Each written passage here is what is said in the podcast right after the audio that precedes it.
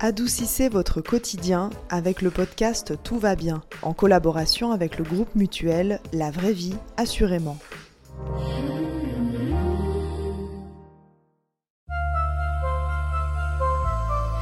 Si vous me connaissez un peu, il est très probable que vous m'ayez déjà vu rougir au moins une fois. Mais rougir intensément, hein, jusqu'aux oreilles, après un coup de stress, une surprise, un fou rire ou n'importe quelle émotion forte. Et en fait, quand j'étais adolescente, je détestais tellement ce réflexe que rien que l'idée de rougir me faisait rougir encore plus. Donc aujourd'hui, c'est un peu moins fréquent, heureusement, mais je pense que je réagis parfois un peu trop aux émotions plutôt que d'y répondre après une seconde de réflexion ou d'observation que je ne prends pas le temps de m'accorder. En gros, je leur donne beaucoup trop de pouvoir. Et sans être une grande connaisseuse, je crois que la différence se trouve dans ce pas de recul, la petite seconde de conscience qui nous permet de réfléchir rapidement à ce qui a pu causer l'émotion. Donc on va y revenir plus en détail dans l'épisode, mais je voulais juste ajouter que si vous aussi, vous vous retrouvez souvent assailli de fortes émotions et que vous vous surprenez parfois à y réagir sur le vif sans vous reconnecter à vous-même, Sachez que vous n'êtes absolument pas seul et qu'il y a plein de petites choses à apprendre pour faire de nos émotions des alliés, des clés de compréhension de notre fonctionnement, des atouts plutôt que des chaînes. Et on va parler de tout ça aujourd'hui. C'est parti. Bienvenue dans Tout va bien, un podcast féminin pour adoucir le quotidien. Faut pas tuer les instants de bonheur, Valentine. La vie, c'est comme une boîte de chocolat. On ne sait jamais sur quoi on va tomber. Cet épisode est présenté par Hélène Demester. Gustave Flaubert disait Ce qui érafle les autres me déchire. Et je pense que de nombreuses personnes se reconnaissent dans ces paroles, que ce soit de manière générale ou face à certains événements en particulier, on réagit parfois fortement par la colère, l'inquiétude, la joie, l'incertitude, la peur, la liste est vraiment infinie, mais sans toujours comprendre pourquoi. Et ça occasionne des moments où plusieurs heures plus tard, on se dit mais pourquoi j'ai dit ça? Pourquoi j'ai pris cette décision sur le vif? Pourquoi j'ai laissé mes émotions un peu prendre le dessus?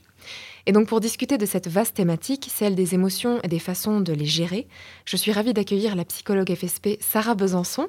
Bonjour, merci beaucoup d'être avec nous. Bonjour Hélène, merci de m'accueillir. Alors si vous êtes d'accord, on va commencer par une question qui est un peu compliquée mais qui est importante. Mhm. Comment fonctionnent nos émotions?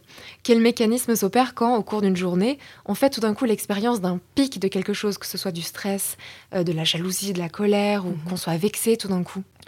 Alors, euh, je vais commencer par définir euh, ce que sont les émotions. Donc, ce sont des réactions spontanées qui sont à la fois physiques et psychologiques et qui surviennent face à certaines situations du quotidien. Typiquement, on peut avoir par exemple le cœur qui s'accélère, les mains moites, euh, une boule dans la gorge ou à l'estomac, quand on est sous l'emprise d'une émotion de peur ou de colère, par exemple. Donc ce sont des manifestations physiologiques que l'on a tous expérimentées lors de certaines occasions. Au niveau psychologique, on peut avoir des pensées négatives ou positives qui y sont associées, de même que des changements d'humeur, assez brusques justement, parce que l'émotion comme ça a un côté euh, fulgurant. Et puis le propre de l'émotion, c'est d'être un état transitoire qui dure peu de temps. Donc c'est avant tout un mécanisme d'adaptation qui entre en jeu dans la survenue de nos, de nos émotions, puisqu'elles nous permettent de réagir face à une situation donnée. Donc quand on fait l'expérience de pic émotionnel dans la journée, c'est simplement une réponse à différents événements qui ont un impact sur nous. La plupart du temps, nos réactions émotionnelles sont bien adaptées aux événements qui surviennent dans notre quotidien. Donc il y a une cohérence en fait à réagir de façon émotionnelle à certaines situations et c'est tout à fait normal. Et puis, euh, ce que je trouve important aussi de dire, c'est que les émotions sont différentes des sentiments, qui représentent un état affectif qui est plus durable et puis qui peut évoluer avec le temps.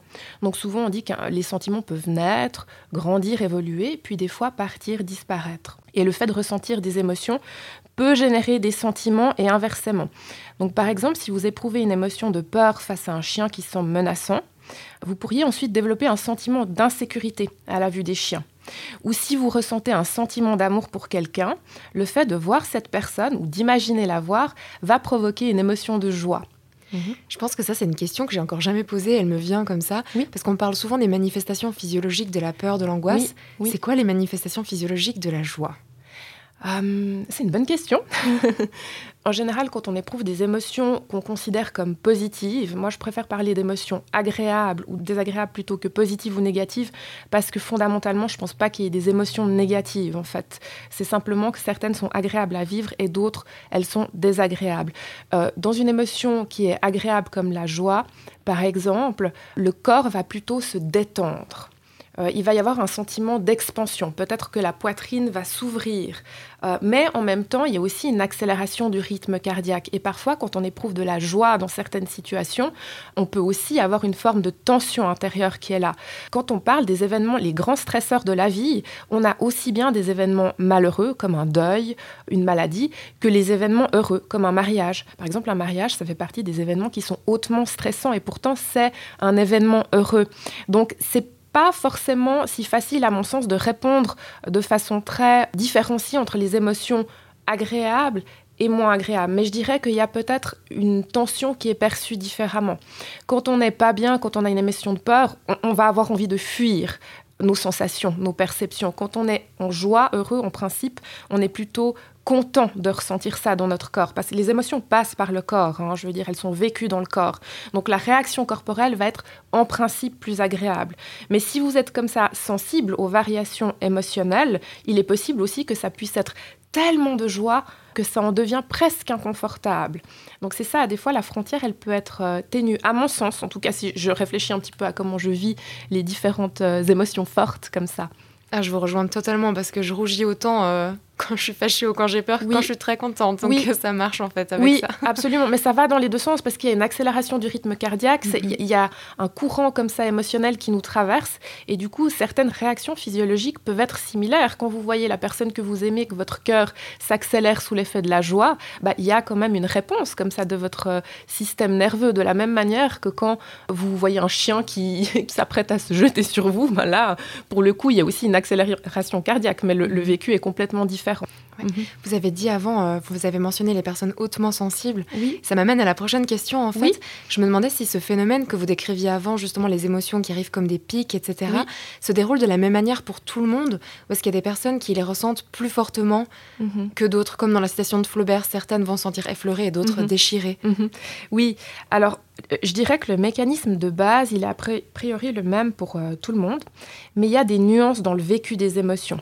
Certaines personnes sont plus émotives que d'autres et se laissent plus facilement embarquer par leurs émotions, tandis que d'autres conservent plus aisément leur sang-froid. Euh, ça dépend du caractère de chacun, mais aussi des, ressources qu'on va développer au cours de sa vie pour les gérer. Le type de profession a, souvent un impact majeur dans l'apprentissage de la gestion des émotions.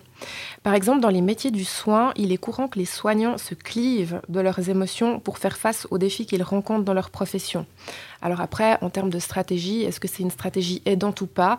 Euh, Moi, j'aurais envie d'apporter une réponse nuancée parce que ça va dépendre des situations. Parfois, il faut vraiment pouvoir mettre ses émotions de côté pour réagir rapidement et efficacement.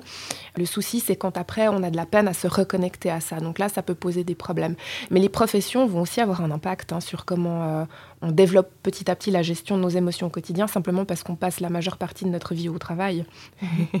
et puis, d'une manière générale, donc il y a des personnes qui ont un profil plus sensible, voire même hypersensibles, et qui vont être plus facilement déstabilisées par les émotions de toutes sortes, les agréables comme les moins agréables que, par exemple, pour les personnes qui ont moins cette sensibilité qui est présente hein, dans leur tempérament. Donc, ça ne veut pas dire que ces personnes sont plus vulnérables. Hein. Ça, je pense c'est important de le dire. Simplement qu'elles sont plus enclines à ressentir fortement les émotions. Donc, c'est un, trait de caractère. Et puis, je pense qu'au cours de la vie, comme ça, on peut apprendre à composer avec, euh, si on s'en donne les moyens. Parfois, euh, ça peut être intéressant de faire un, un travail sur soi à ce niveau-là. Si on voit que dans certaines situations, ce ressenti émotionnel comme ça exacerbé peut venir nous déranger. Et si on prend plutôt la réponse à ces émotions, donc bien sûr en dehors d'un cadre professionnel où il est presque vital et crucial de se couper d'elles, j'ai l'impression qu'il y a certaines personnes qui ont plutôt tendance à tout lâcher spontanément et d'autres à se refermer sur elles-mêmes, à tout contenir. C'est des émotions bien sûr trop contenues qui peuvent se venger plus tard, mhm. mais ce serait quoi les stratégies de gestion les plus communes, un peu mhm. instinctives que vous mhm. voyez? Alors effectivement, certaines personnes euh, vont exprimer les émotions qu'elles ressentent avec plus ou moins de facilité, tandis que d'autres vont à tout prix chercher à les contenir, voire à les, refouler dans certains cas. Ça dépend de différents facteurs, euh, notamment l'éducation comment la personne a été éduquée. Est-ce que les émotions étaient accueillies dans son environnement de, vie ou est-ce qu'au contraire, elles étaient un peu taboues, comme ça on les mettait de côté? Ça dépend de la personnalité, mais ça dépend aussi de la culture. Par exemple, l'expression des émotions au cours d'une cérémonie euh, funèbre, c'est pas très gai comme exemple, mais je trouve qu'il est assez parlant, elle se fera pas de la même manière dans un pays comme le Japon euh, que dans des pays latins, par exemple. Vous voyez, donc il y a cet aspect culturel qui rentre euh, en jeu. Et puis d'un point de vue biologique et d'une façon générale, un des réflexes qu'on a tous tendance à avoir quand une forte émotion surgit, c'est de retenir notre souffle et de contracter nos muscles. Et c'est en lien avec le, mécanisme archaïque de fuite ou de combat. Et, ça constitue une stratégie de notre organisme pour réagir à une situation donnée. Donc c'est inscrit dans nos gènes hein, d'avoir des réactions comme ça physiologiques face à, des émotions fortes. Euh, l'idée de base, c'est de nous protéger, en fait. Hein, c'est la survie, parce que les émotions, c'est de l'information et qu'elles nous avertissent de ce qui se passe dans notre environnement. Et puis, il y a, le cas des personnes qui vont recourir à des substances anesthésiantes pour ne pas sentir leurs émotions. Donc, je pense notamment à l'alcool, aux drogues, à certains médicaments. Et évidemment, ce type de stratégies sont à éviter parce que c'est mauvais pour la santé physique et, psychique et que ça amène à des cercles vicieux. En plus de retenir notre souffle, est-ce qu'il y a aussi pleurer? Parce que j'entends souvent parler des personnes qui, dès qu'elles sont très en colère, en fait, elles n'arrivent même plus à parler. C'est pas de la tristesse, c'est juste des larmes, comme si elles coupaient des oignons. Oui, absolument. Non, mais c'est une réaction possible, hein, une réaction. Et les larmes, on en parlait tout à l'heure, hein, des différences entre le ressenti, l'expression des émotions agréables ou pas agréables. Elles peuvent se retrouver dans les deux. Vous pouvez mhm. pleurer de joie, pleurer de tristesse, pleurer de peur, pleurer de colère aussi. Moi, j'ai souvent des patients qui me disent, mais quand ils ressentent de la colère, il y, a les larmes qui montent comme ça, de, probablement aussi en lien avec l'impuissance avoir ce, déferlement de colère et de ne pas mhm. savoir comment l'exprimer, de ne pas trouver comment l'exprimer d'une façon qui est confortable pour soi. Mhm. C'est super intéressant tous ces mhm. liens. Oui, absolument. et comment est-ce qu'on peut expliquer qu'on réagit plus fortement à certains événements ou certains échanges que d'autres est-ce que ça peut dépendre des valeurs qui sont en jeu, des personnes avec qui on est oui. alors ça dépend déjà du contexte et de comment on va réagir à ce contexte en fonction des, des, enjeux qui sont présents pour nous. Autrement dit, la réponse émotionnelle, elle va toujours être suscitée par un événement que l'on juge important, en fonction de nos besoins du moment, de nos buts et de nos valeurs aussi, comme vous l'avez dit. Et plus l'enjeu sera élevé, plus on va évaluer l'enjeu comme élevé dans une situation donnée, plus il y a de chances que notre réaction émotionnelle soit forte, parce que c'est important pour nous. C'est pas comme si on s'en fichait. Il y a, y a quelque chose en nous, là, pour nous. Euh, il y a un enjeu, justement. Mhm. Donc, ce qu'on peut retenir, c'est qu'il y a une grande variabilité dans la manière de vivre ces émotions pour chaque individu, en fonction de la situation en cours. On ne va pas apporter la même réponse émotionnelle, mais il y a aussi une grande variabilité de réponse émotionnelle à une situation donnée en fonction des individus. Il y a tellement de facettes différentes à cette thématique, c'est incroyable. Il y a autant d'émotions que de couleurs et de. Enfin, c'est une palette hyper riche en fait. Oui. Oui, bah c'est ça, c'est ce qui en fait, c'est ce qui fait la richesse de notre humanité, d'une certaine façon, je trouve. Ouais. Et pour les personnes qui ont tendance à exprimer ou à réagir de manière spontanée ou instinctive à une émotion, pourquoi est-ce qu'on est parfois embarrassé d'avoir révélé ça en public, par exemple d'avoir un peu pleuré au mhm. restaurant avec une mhm. amie, d'avoir affirmé notre désaccord de manière un peu forte sans réfléchir avant, parce qu'on mhm. sent tourner la langue cette fois dans la bouche, comme on dit, ou en laissant tout d'un coup échapper un flot de paroles face à une émotion Pourquoi est-ce que ça nous gêne des fois? Euh, je pense que là, il y a différentes facettes, en fait, de nouveau, euh, pour répondre euh, à cette question. D'une part, dans notre société, l'expression des émotions, elle est associée à une forme de vulnérabilité, à une perte de contrôle. Donc, c'est pas du tout encouragé, et spécialement dans le monde du travail hein, qu'on a évoqué tout à l'heure, où l'on attend des individus qu'ils se maîtrisent en toutes circonstances, en évitant toute marque de faiblesse. C'est pas du tout encouragé d'exprimer ces émotions. Et puis, comme les émotions sont des réactions intenses, elles ont un caractère pulsionnel, si, je peux le dire comme ça. Et le fait d'avoir un caractère pulsionnel, ça implique un passage à l'acte éventuel si elles ne sont pas maîtrisées, ces émotions, avec des conséquences fâcheuses, potentiellement fâcheuses, suivant les situations. Et c'est d'ailleurs pour cette raison que l'expression des diverses émotions, elle est cadrée dans toutes les sociétés. Alors après, elle est cadrée en fonction de la culture, mais il y a un cadre implicite dans l'expression des émotions qu'on nous apprend. Ça m'amène à la question de l'apprentissage. Hein. je veux dire, euh, dès l'école, on nous apprend qu'il n'est pas acceptable d'exprimer nos émotions à la sauvage, entre guillemets. Elles se doivent d'être canalisées et exprimées d'une certaine façon, voire, dans le pire des cas, étouffées. Donc cet apprentissage, si vous voulez, il est nécessaire car si on se laissait totalement aller à l'expression de nos émotions, ça conduirait probablement à une forme d'anarchie. Mais c'est également la source de bien des maux parce que ça peut conduire à, assimiler inconsciemment les émotions à quelque chose de dangereux ou de mauvais et donc à ne pas savoir quoi en faire quand elles surgissent. Et ça, on voit beaucoup en fait euh, des adultes hein, qui ont perçu ce message, qui l'ont intégré inconsciemment, que les émotions euh, eh bien, c'est pas OK de les exprimer, c'est même pas OK de les ressentir. Hein. Et on voit d'ailleurs, malheureusement, qu'il y a une différence pour les hommes et les femmes. On va plus facilement pardonner à une femme de se laisser aller à des débordements émotionnels qu'à un homme. Tout de suite, là, on va dire non, mais ça, ça va pas, euh, il y a quelque chose qui joue pas là-dedans. Donc, il y a cet aspect-là, l'apprentissage social. Et puis, il y a la personnalité aussi qui rentre en ligne de compte. Certaines personnes sont plus pudiques que d'autres euh, quant à l'expression de leurs émotions. Et, ça n'empêche pas forcément la spontanéité de, l'expression émotionnelle. Donc une personne qui a un tempérament émotif va avoir plus de peine à contenir son émotion parce qu'elle va être plus fortement assaillie par elle qu'une personne qui a peut-être un seuil de réponse aux stimuli euh, un peu plus élevé. Une personne qui est sensible, voire très sensible, va avoir une réponse aux stimuli qui est en principe plus basse que la moyenne. Et du coup, bah, souvent, ça peut rendre mal à l'aise cette personne avec le sentiment de ne pas être adéquate. Donc il y a le regard d'autrui hein, qui rentre euh, en jeu là-dedans. Et cette personne aura inconsciemment euh, assimilé l'expression émotionnelle à une forme de faiblesse.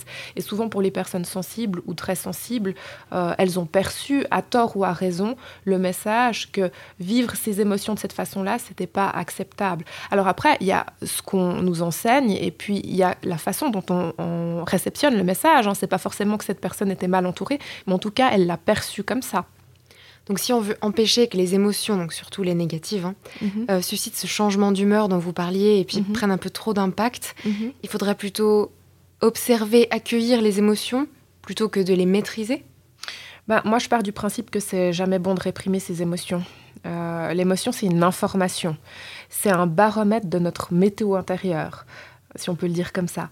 Euh, donc la réprimer, ça revient à nier la réalité de ce qui est en nous à un instant donné. Et moi, je trouve ça très violent, en fait. D'une part, c'est violent, et d'autre part, ça peut même être dangereux, parce qu'on sait bien maintenant, à l'heure actuelle, hein, que la répression émotionnelle fait le lit de tout un tas de troubles physiques et psychiques. On le voit aussi en, médecine psychosomatique.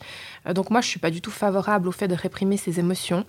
On peut évidemment pas les exprimer n'importe comment, n'importe quand, parce qu'il y a ces règles sociales implicites hein, auxquelles on est quand même soumis dans nos sociétés et qui vont dicter ce qui est tolérable et ce qui n'est pas tolérable.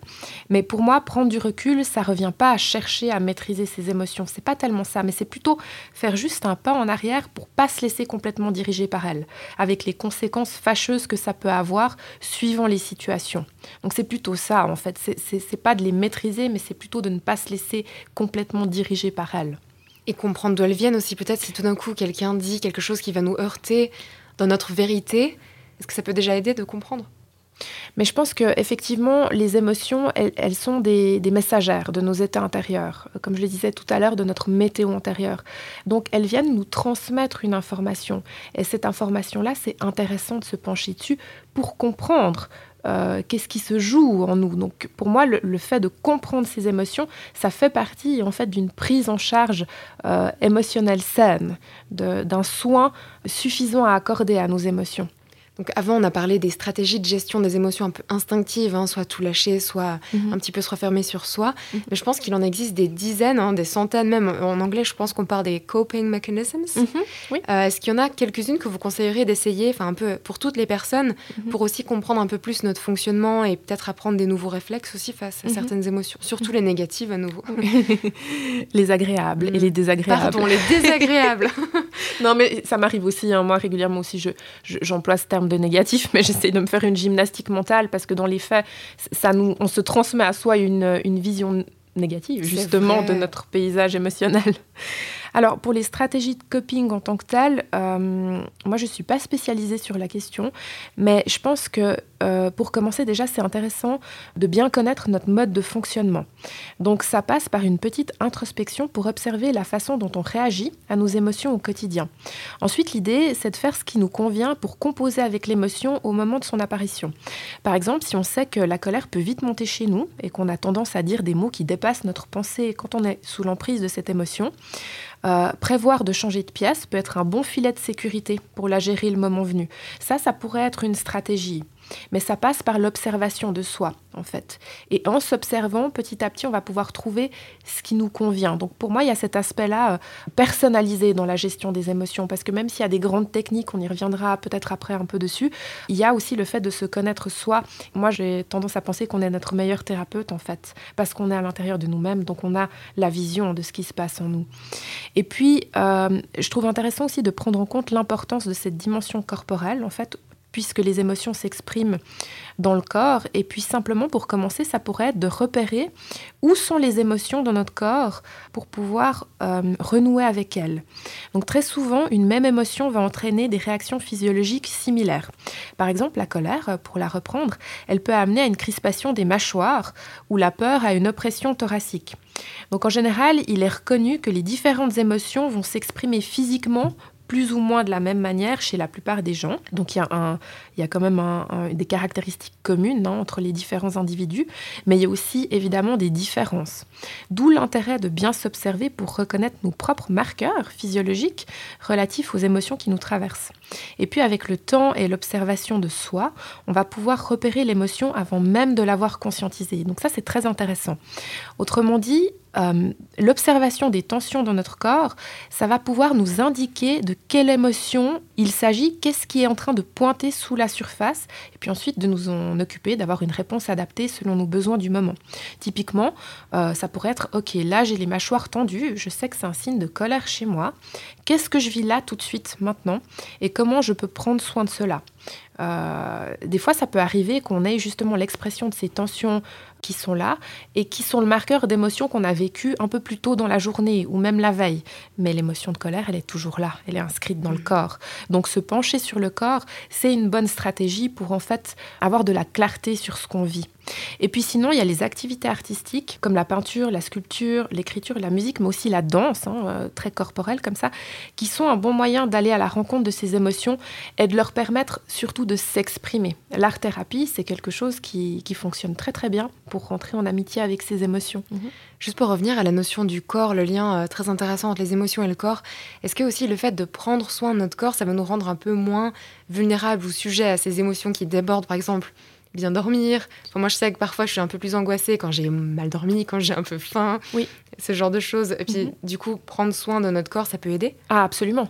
Mais d'ailleurs, ça fait partie des recommandations euh, pour euh, l'hygiène mentale, la santé mentale. Donc, effectivement, bien dormir, déterminer le nombre d'heures de sommeil dont on a besoin, qui varie en fonction des individus, mais il y a quand même, on va dire, une, fourchette générale, 7-8 hein, heures. L'alimentation, oui, c'est très important. Si vous mangez sucré, euh, trop gras, mais ça c'est connu, les études le montrent, hein, ça peut donner lieu à de l'hyperactivité, à de l'anxiété, à des symptômes dépressifs aussi.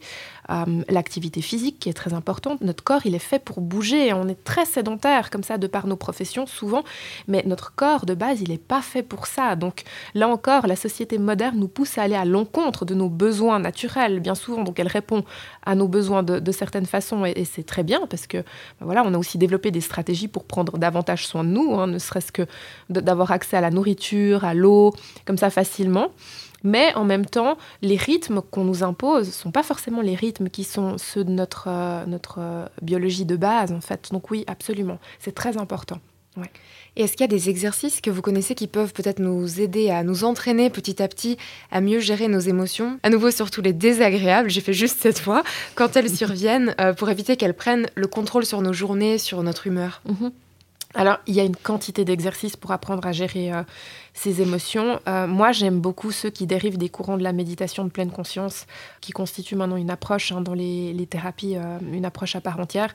Ce que j'aime beaucoup là-dedans, c'est que l'état d'esprit qui est cultivé, c'est d'entrer en amitié avec ce qui est avec soi notamment, dans une attention qui est douce et bienveillante. Donc on n'est pas dans la lutte, on est dans l'accueil, l'acceptation. Et ça, je pense que c'est vraiment des éléments clés. Donc moi, il y a une technique que j'aime vraiment beaucoup.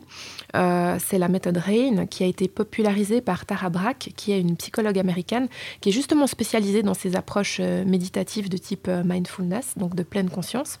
Donc RAIN, c'est un acronyme pour différentes étapes. Il y en a quatre.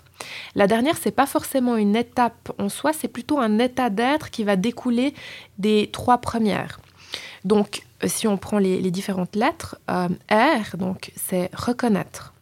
Reconnaître l'émotion dans le corps. Où est-ce qu'elle se situe? Est-ce que j'ai une oppression thoracique? Est-ce que j'ai une boule dans la gorge? Est-ce que j'ai les épaules euh, tendues? Juste, voilà, il y a quelque chose qui se passe euh, dans ma physiologie, je le sens, donc je vais juste déjà porter mon attention là-dessus. Et puis ensuite, il y a le A pour accepter. Donc c'est ce que je disais avant, l'idée c'est pas de lutter contre cette émotion, elle est là. Donc de toute façon, euh, autant se pencher dessus. Donc c'est de ne pas lutter, de ne pas résister, mais au contraire de rester avec elle, de, de même la nommer. Ok, là je ressens des choses, je reconnais la tristesse. Et juste d'être avec cette émotion-là d'accepter ce qui est, d'accepter le réel en fait. Et puis ensuite, on a le I pour investiguer. Donc là, on joue un peu à Sherlock Holmes. On va essayer de regarder quelles sont les pensées qui viennent en lien avec cette, euh, cette émotion.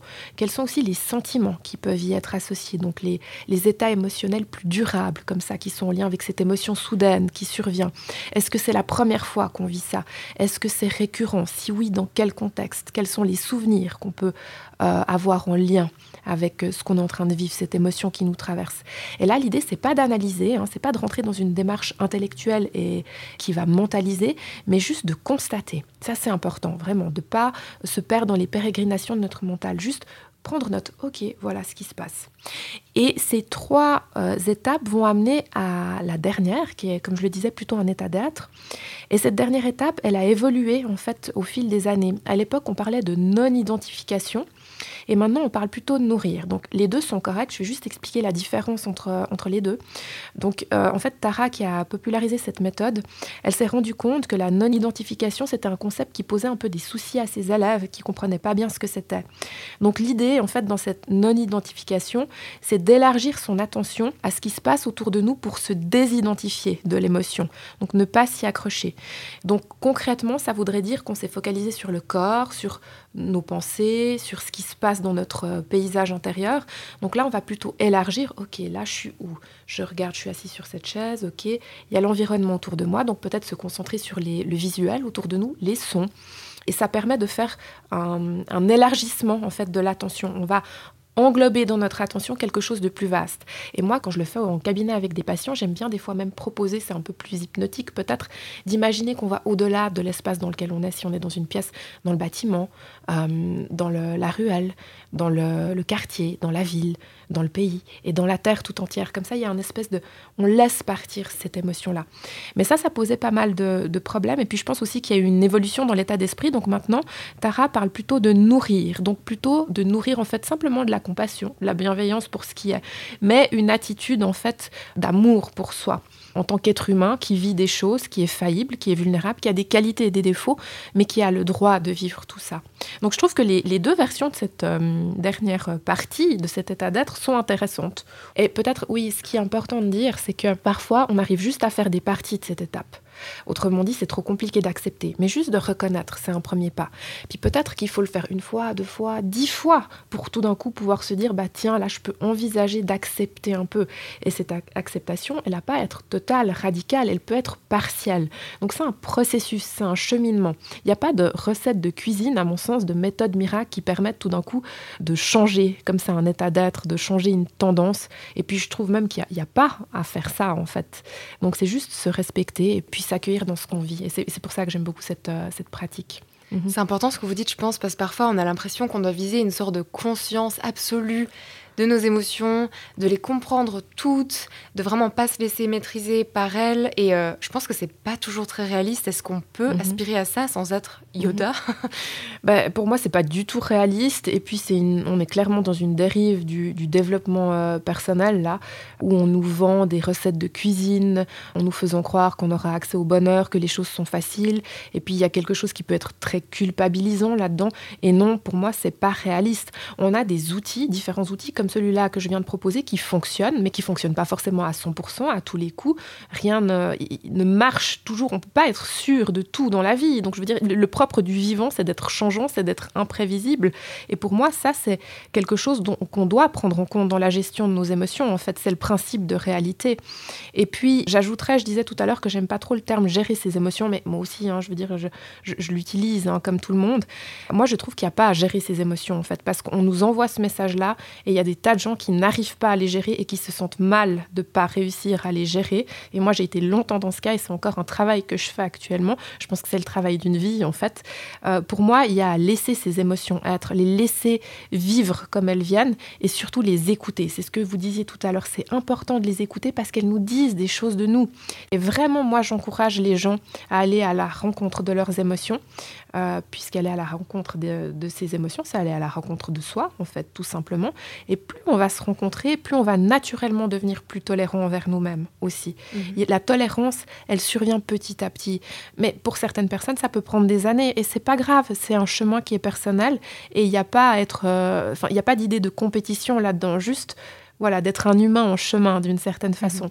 Mais il faut quand même que les émotions donc soient à notre service et qu'on ne soit pas les esclaves de nos émotions. Donc comment est-ce qu'on peut décrire, pour terminer, un rapport qui Oui. est serein et heureux, Mhm. mais réaliste avec Mhm. ces émotions? Mais je pense que c'est peut-être aussi de voir comment est-ce qu'on les gère au quotidien et si on voit qu'elles nous posent problème dans notre quotidien. Si on voit par exemple qu'on va être très euh, peut-être défensif à chaque fois que notre chef nous fait une remarque, bah tiens, peut-être qu'on a tendance à être un peu susceptible.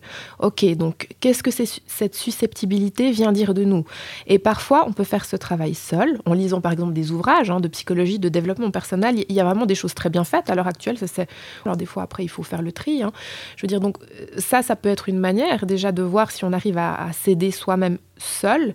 Et puis parfois, ben, on voit que c'est des problèmes récurrents. Puis là, ça vaut la peine, encore une fois, d'aller voir quelqu'un pour faire un, un travail. Ça peut être un coach, un thérapeute ou un psychologue. Mais déjà, de porter attention à ce qui revient régulièrement, ça, ça me paraît important. Les émotions, c'est la porte d'entrée de tout notre psychisme, d'une certaine façon. Donc il faut qu'elles soient messagères, alliées, et dès qu'elles deviennent un peu des chaînes ou des blocages, faut faire quelque chose. Oui, absolument. Vraiment d'observer notre qualité de vie. Si on Mhm. voit que ça nuit à notre qualité de vie, là, il faut euh, poser une action euh, peut-être un petit peu plus euh, conséquente. Donc c'est vraiment une thématique qui est énorme. hein. Plus on en parle, plus j'ai des questions qui Oui. viennent. Il va mal- malheureusement falloir qu'on conclue cet épisode, mais pour les personnes qui veulent aller plus loin, Mhm. qui veulent explorer un petit peu plus euh, toute cette palette d'émotions différentes qui peut exister euh, en elles, Mhm. est-ce que vous auriez peut-être le titre d'un ouvrage qui est intéressant de lire? Oui, alors ben, moi, je vais vous proposer le, le titre de l'ouvrage de Tara euh, Brack, dont j'ai parlé tout à l'heure. Mhm. Euh, donc, c'est La méthode Rain, aux éditions Robert Laffont, par Tara Brack. Et comme ça, ça fait un, un petit lien avec l'exercice que j'ai proposé. Si les gens sont intéressés, ils pourront aller euh, l'explorer un peu plus en profondeur. Il est vraiment très bien, cet ouvrage. Super, merci beaucoup Sarah pour toutes vos réponses, pour toute votre aide et pour votre présence aujourd'hui. Merci à vous, c'était très sympathique. Merci. Et merci à toutes nos auditrices et auditeurs pour votre écoute. On espère que cette interview aura pu vous aider et vous rassurer. Et on vous retrouve tout bientôt pour un nouvel épisode de Tout va bien. D'ici là, surtout, prenez soin de vous.